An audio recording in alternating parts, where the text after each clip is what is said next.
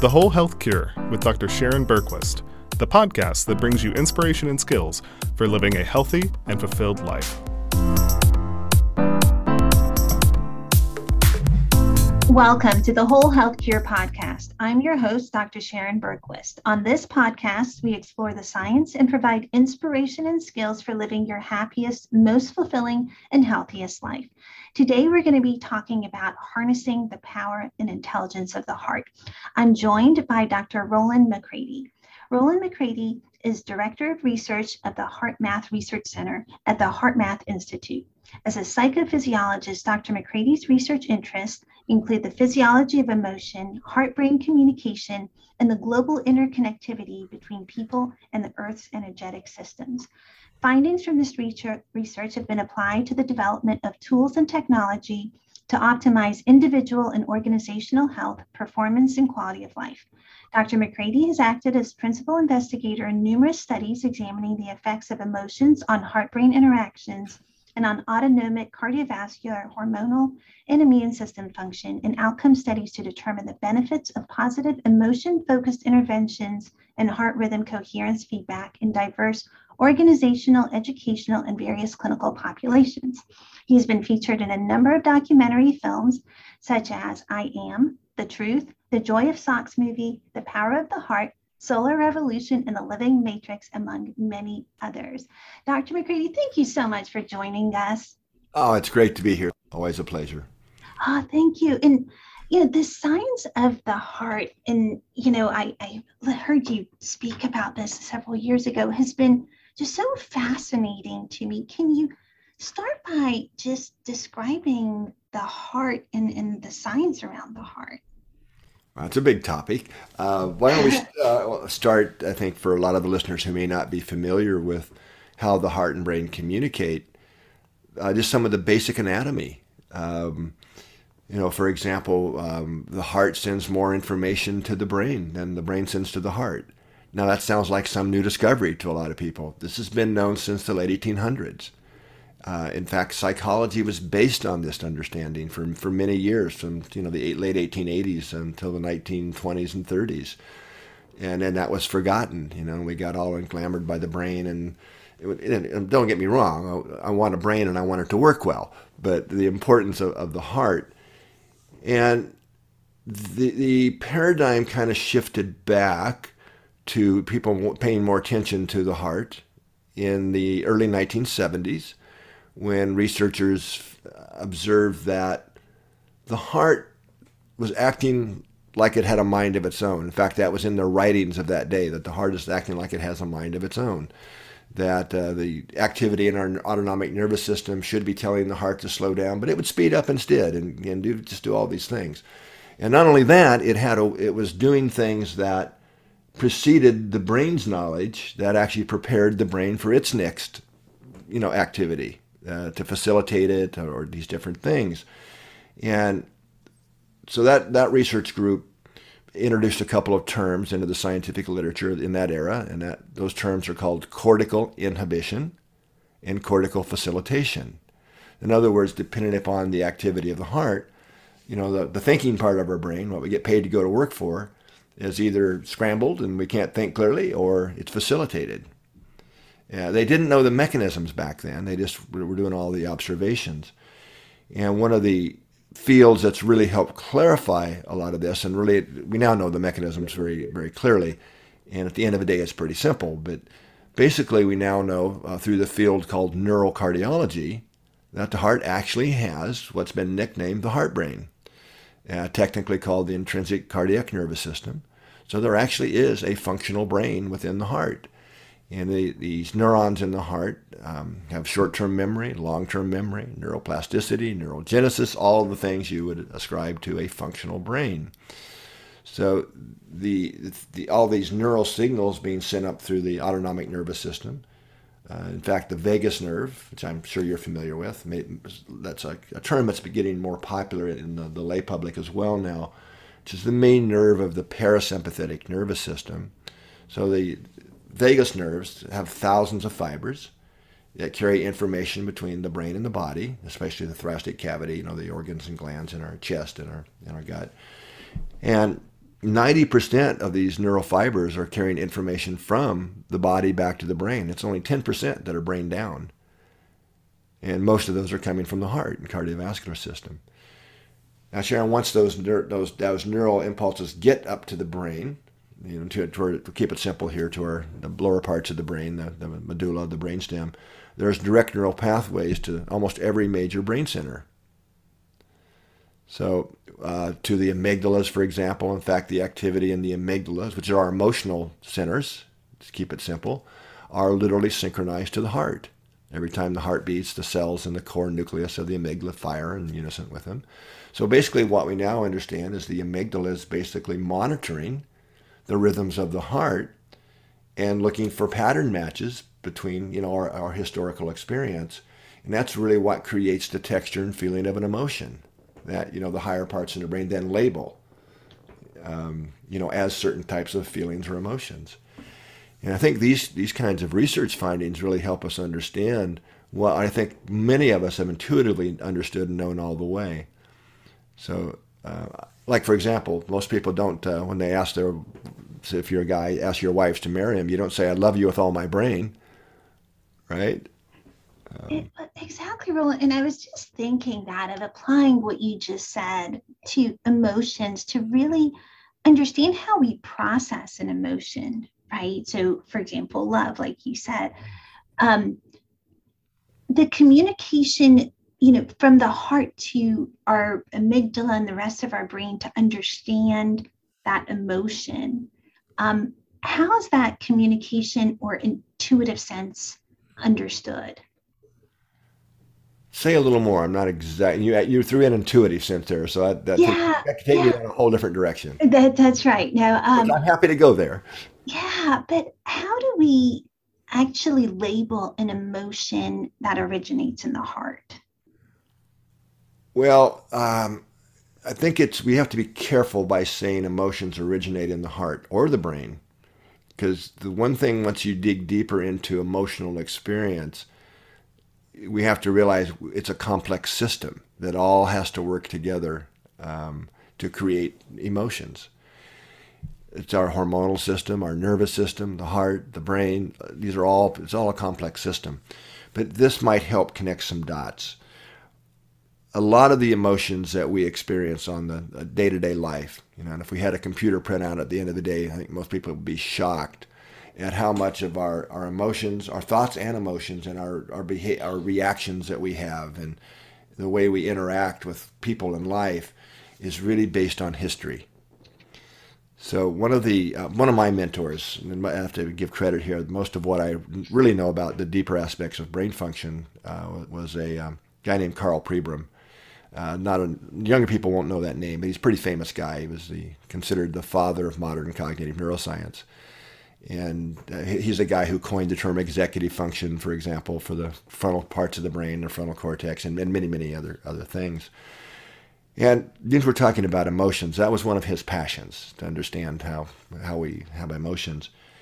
And what, what he discovered and uh, what I learned from him is the way we need to think of the amygdala. And there's a lot of misinformation out there. You know, like people call the amygdala the fear center, and, and that's just nonsense. Um, from Dr. Pribram's perspective, what the amygdala does is determine what is familiar and what is not familiar. And it's doing that from the external, our external sensory systems, you know, in other words, what we hear, what we see, what we smell, etc. But it's also another part of the amygdala is doing the same thing from the body's internal systems, what we call interoception. For example, the rhythms of the heart, you know, our breathing rhythms, the different background hormonal rhythms and things that are all going on. But primarily the input from the heart is the biggest player in this process. So what for the amygdala to determine, I'm going to talk about interoception now, the, the internal uh, emotional processes rather than the external world. For it to determine what is familiar and not familiar, it has to have something to compare the now to, right? And that's what uh, is called our familiar baseline or our baseline reference patterns. So we're always comparing everything that we're that's going on inside of our body or that we're uh, that's coming in through our sensory systems of the external world through this process, familiar or not familiar. So I'll give you an example. In my early childhood, I, one of my grandmothers, she constantly worried about us. In her world, if she wasn't worrying, she didn't care. Right? I mean, she drove us crazy, right? So her baseline or her familiar reference was one of anxiety and worry. And this is true for a lot of people in today's world. So what here's the key, what is familiar, the brain likes a match between the the inner reference and the current. And that match means familiar is what we experience as comfortable. Even if it's not good for us. Like constant worry or fear or quick to anger, you know, those familiar reactions that we have. Hope I'm making sense here. I'm trying to explain. Absolutely, yes. Way. So the it's this match mismatch, familiar not familiar, that's really going on at the subcortical level, the amygdala. And then you've got your other cortical regions, which are the last to get the information, that are monitoring that and putting labels on it.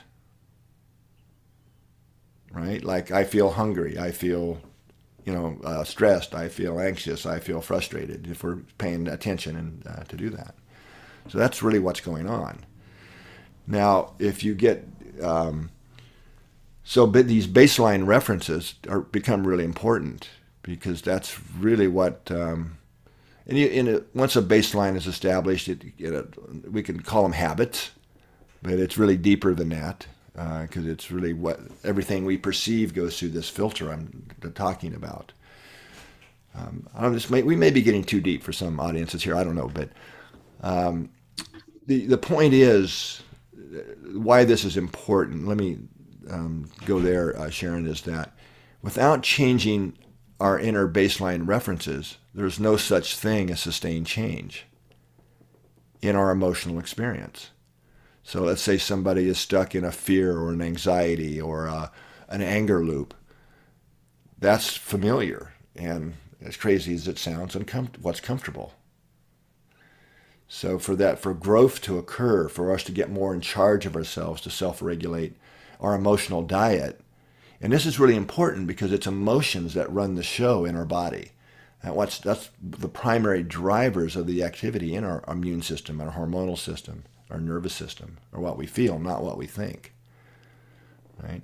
So the where this got really important, and it took me a long time to finally really grasp this from what Dr. Pribram was trying to tell me for so many years, is that the only way, in hindsight, this is really silly that it took me so long to grasp this, that the only way to establish or change one of these baseline reference patterns that everything else is taking off from in the you know in our perceptual world and our emotions is to change the input from the body especially the heart to the amygdala because that's what establishes these reference patterns.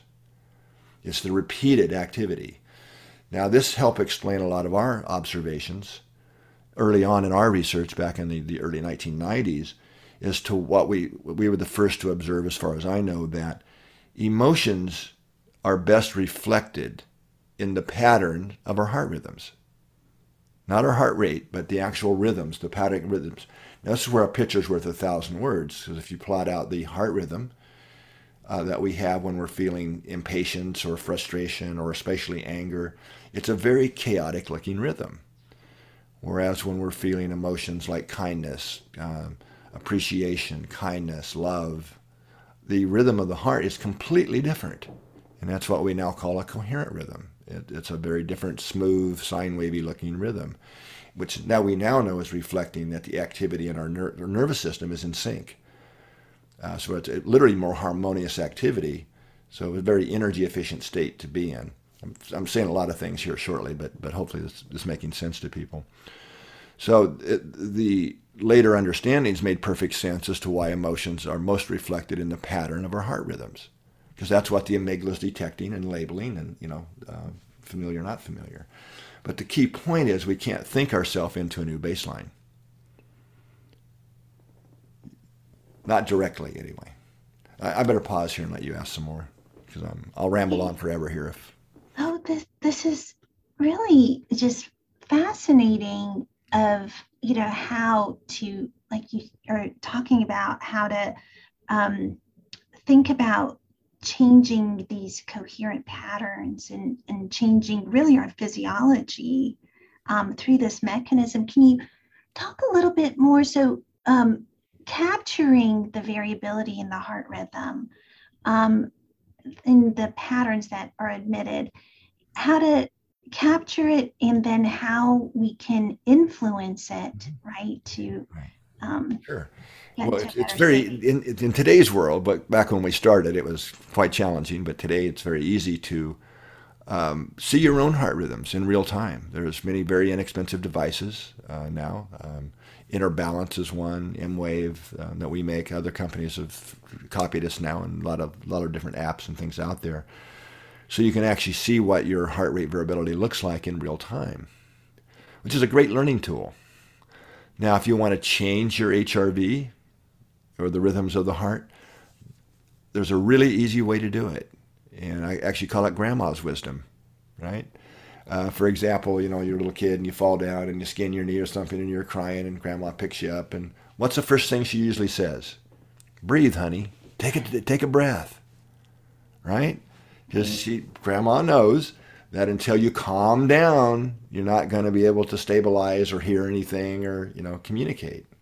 You know, so breathing, uh, there's neural connections from the lungs that go up to the, the nerves in our brain that modulate the outflow of parasympathetic activity down to the heart. So, whatever our breathing rhythm is, is also modulating one aspect of the heart rhythm.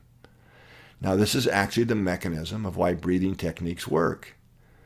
Uh, so, I've done many you know, programs and training for a lot of different audiences around the world over a lot of years. In fact, we, we had the honor of developing the resilience training program for the U.S. Navy in, in their highest stress mission. So I uh, trained about 5,000, uh, you know, sailors, men and women through that era. But you know, law enforcement and hospital nurses, doctors. I mean, we we work with everybody, and I've used to often ask, well, how many of you've learned a breathing technique? You know, depending upon the audience, it'd be about everybody or nobody, right? Uh, and then, but where you do, you ask, well, in what context? And you get everything from Lamaze class to yoga to meditation to shooting, you know, to be a better shot to scuba diving to, you know, and the list goes on. Well, the reason that breathing techniques are so universally taught, you know, in meditation, yoga, or just very practical things like being a better shot if you're a police officer, uh, is actually not well understood by most people. It's not that you're getting more oxygen in the blood or something. You're actually modulating the rhythm of the heart through your through conscious because breathing is something we can consciously easily interact with and control right? I mean you can easily say okay i'm going to breathe slower and deeper. I'm going to take a deep breath and do it. That's modulating the rhythm of the heart through the what, what the descending neural pathways to the heart which then radically changes the pattern of the inputs coming up from the heart to those other brain centers like the amygdala and the thalamus and the insula which then the, the brain goes, oh, this is a pattern I recognize as calm, as comfortable, as safe, right, as feeling good.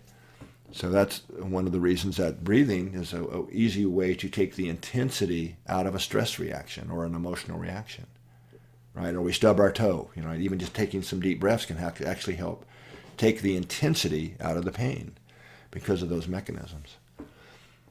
That makes sense. Uh, it does, and and I'm thinking of that as an application to you know a lot of people experience a lot of stress and, and poor sleep and get into patterns where um, they you know have a hard time um, not kind of kind of thinking through that stressful cycle repeatedly, and you know deep breathing is certainly one mechanism, um, and I'm also thinking of you know techniques that you have also done a lot of research on affecting heart rate variability um, to get people into a better state. Can you talk about some of the other techniques um, that influence heart rate variability? Sure.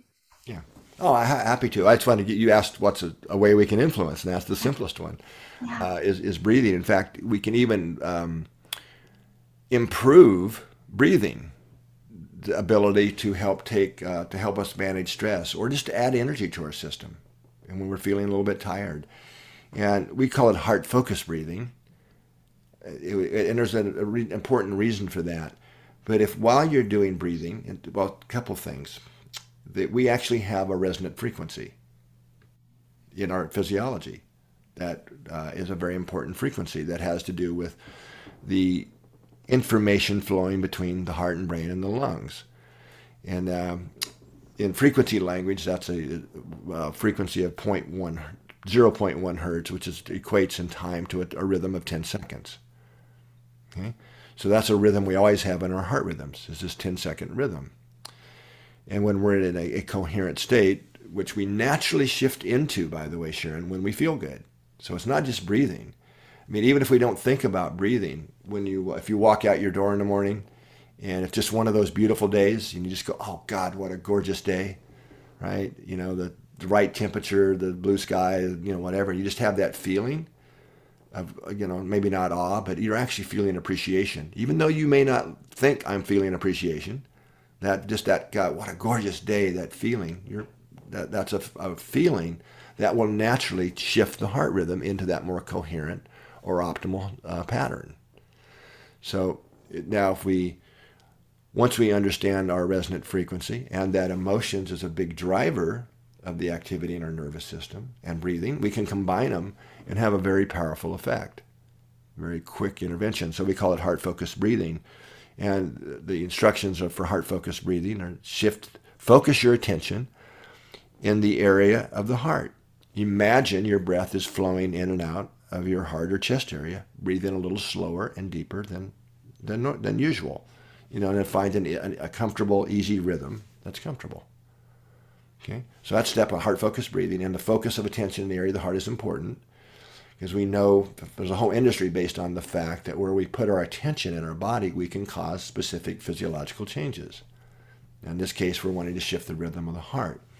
So now, if we breathe at a rhythm, uh, to start with, around four or five seconds on the in breath and four or five seconds on the out breath, we're now breathing at our natural resonant frequency. Now that quickly shifts our physiological system into coherence. Okay, so that's a, a great quick way to, you know, recharge our inner battery, so to speak. But breathing techniques have been around for thousands of years, and if that was a whole solution, we wouldn't have all the stress we do in today's world. So, and for a lot of people,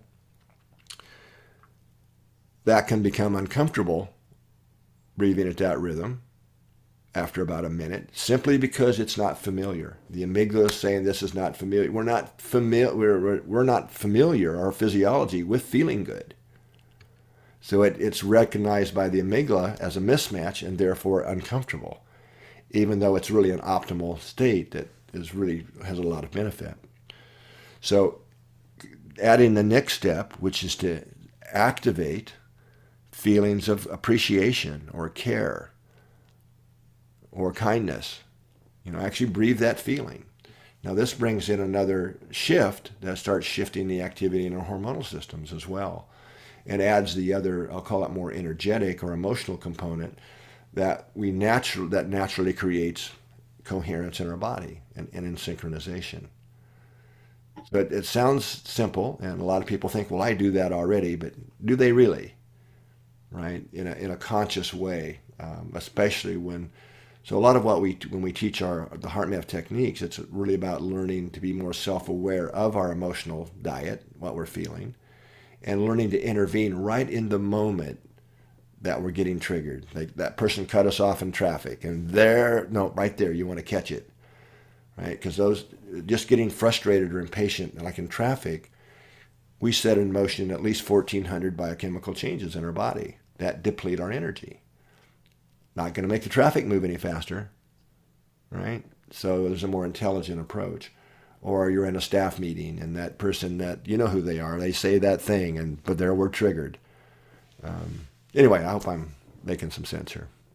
Yeah and, and i think a lot of people listening can relate because i think it's so easy to revert to these patterns right? Anger in traffic frustration our, with our, different situations. Our, our familiar baseline exactly if the, so the next question then is that if that's the familiar and if comfort um, and peace and internal coherence is unfamiliar how much time or repetition is needed until we establish a new familiar?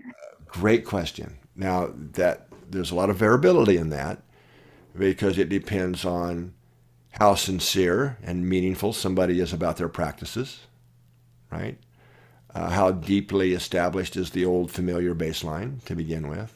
You know, like if it was around a traumatic event or something, that can be a pretty deeply ingrained neural pattern. But on average, about six weeks. Now that may sound like a long time. That's nothing when you compare when you think about lifetimes that are spent stuck in old patterns, in the old familiar, and it, it uh, is actually quite rapid, and it, it's really not that hard. It just we we however though we do have to put some effort in in the beginning because we are having to unwind some old uh, well ingrained neural habit patterns, or they're actually they're literally neural activity patterns. You know, you talk about neuroplasticity a lot, and well, I don't, but so it's kind of obvious that the brain has neuroplasticity. But um, the so we've got a um, two things: regularly practicing coherence to, to help establish these new baselines. In other words, we get, uh, and if we're going to really go about this, it's not, this is where it's nice to have the, the devices that actually feed back your, your heart rhythm patterns in real time. That way you can actually see, am I making the shift into the coherent rhythm? And that's very easy to do these days with these devices. So regular practice of that, and it doesn't have to be long sessions, right? It could be five minutes a couple times a day so that we're starting to train our brain and nervous system into what these coherent rhythms are like and what they feel like so they start becoming familiar. That that's part of the process. Then the other is is I kind of alluded to before Sharon becoming more self-aware of our emotional world and our emotional diet and and getting onto oh there's that trigger I'm starting to feel impatient or frustrated or anxious or whatever the, the draining emotion is and then use a technique right in that moment to turn around that emotional energy. Now, I'm not talking about suppressing. That never works because that suppresses all emotions, the good and, you know, the regenerative and the, the draining ones. But to turn around that energy. So it might, let's say that um, you're in a meeting and, and there's that person that you have some history with that tends to disagree with you or just say the thing or they look like somebody that beat you up in high school and they might whatever the, the historical trigger is. When you start feeling that to turn around that energy.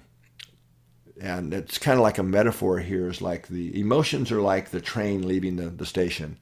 You know it, it, they, they get going and once they get going that energy is really hard to shift once an emotion really gets activated for, for most people. Uh, kind of like the momentum of the train. So if we catch it early enough, it's a lot easier to turn it around. So turn it around into what? Well, it may be too far to go to maybe appreciation, you know, and I'm not even saying you have to appreciate the person that's triggering you, but how about com- uh, turning that energy around into one of compassionate latitude?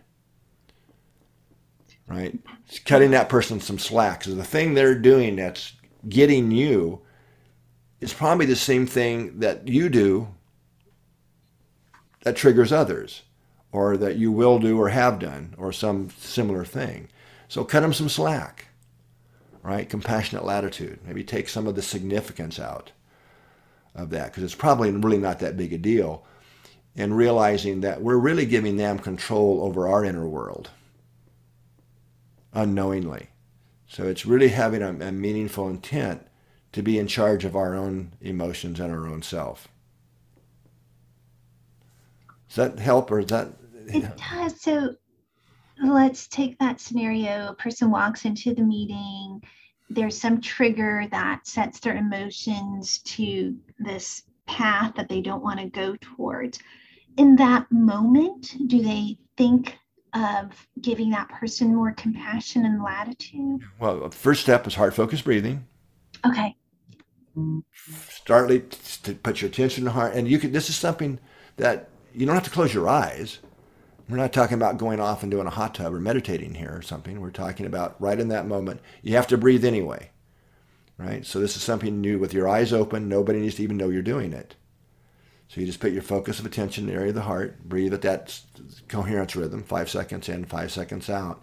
That's immediately changing the input to the brain. And that's having a lot of benefits. It's actually facilitating synchronization within our cortex. So we now suddenly have more capacity to self regulate.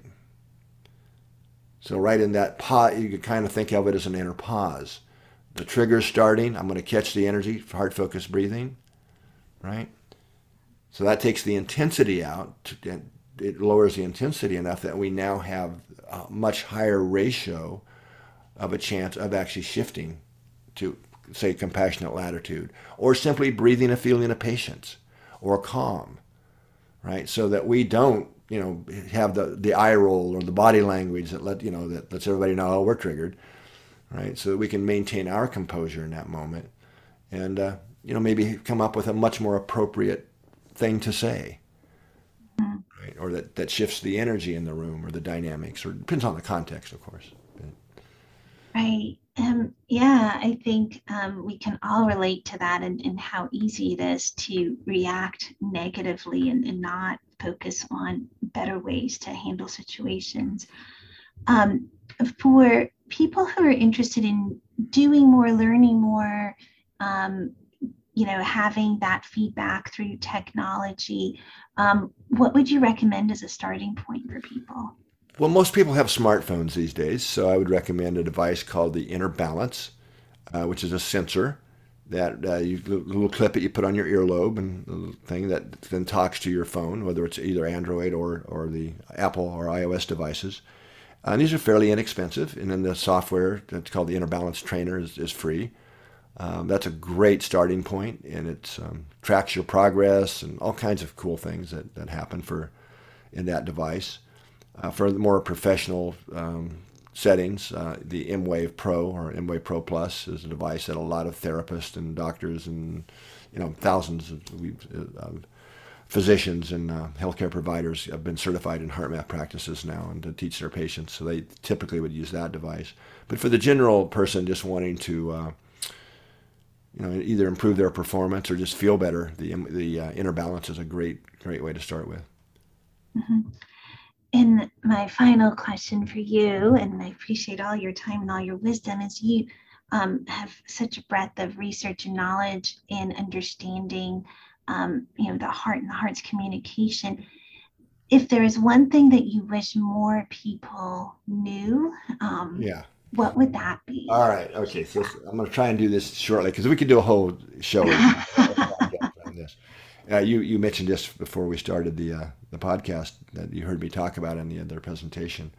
So we've been talking about heart, brain, and all that. But when, so when we put electrodes on the body to measure the heartbeat, called the electrocardiogram, or we stick electrodes on a person's head to measure their brain waves, the EEG, what we're measuring is current flow.